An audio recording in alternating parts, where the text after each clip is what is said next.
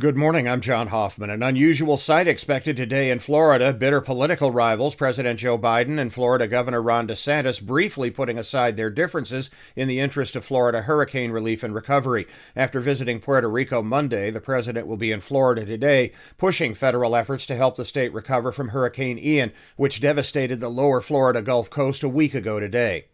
It's been a rough few weeks for Russian President Vladimir Putin in his war on Ukraine. The Ukrainians have recovered some of the territory Russian soldiers took over the past seven months, and Putin's own people are admitting the wins Ukraine has claimed.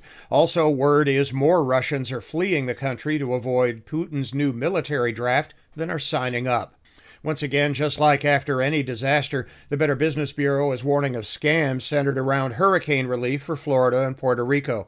The rule of thumb is if you're not familiar with the organization, be a lot more careful before you donate. A lot of these scams are by phone, and scammers can make it look like the call comes from a local number. As usual, if it seems too good to be true, it probably is.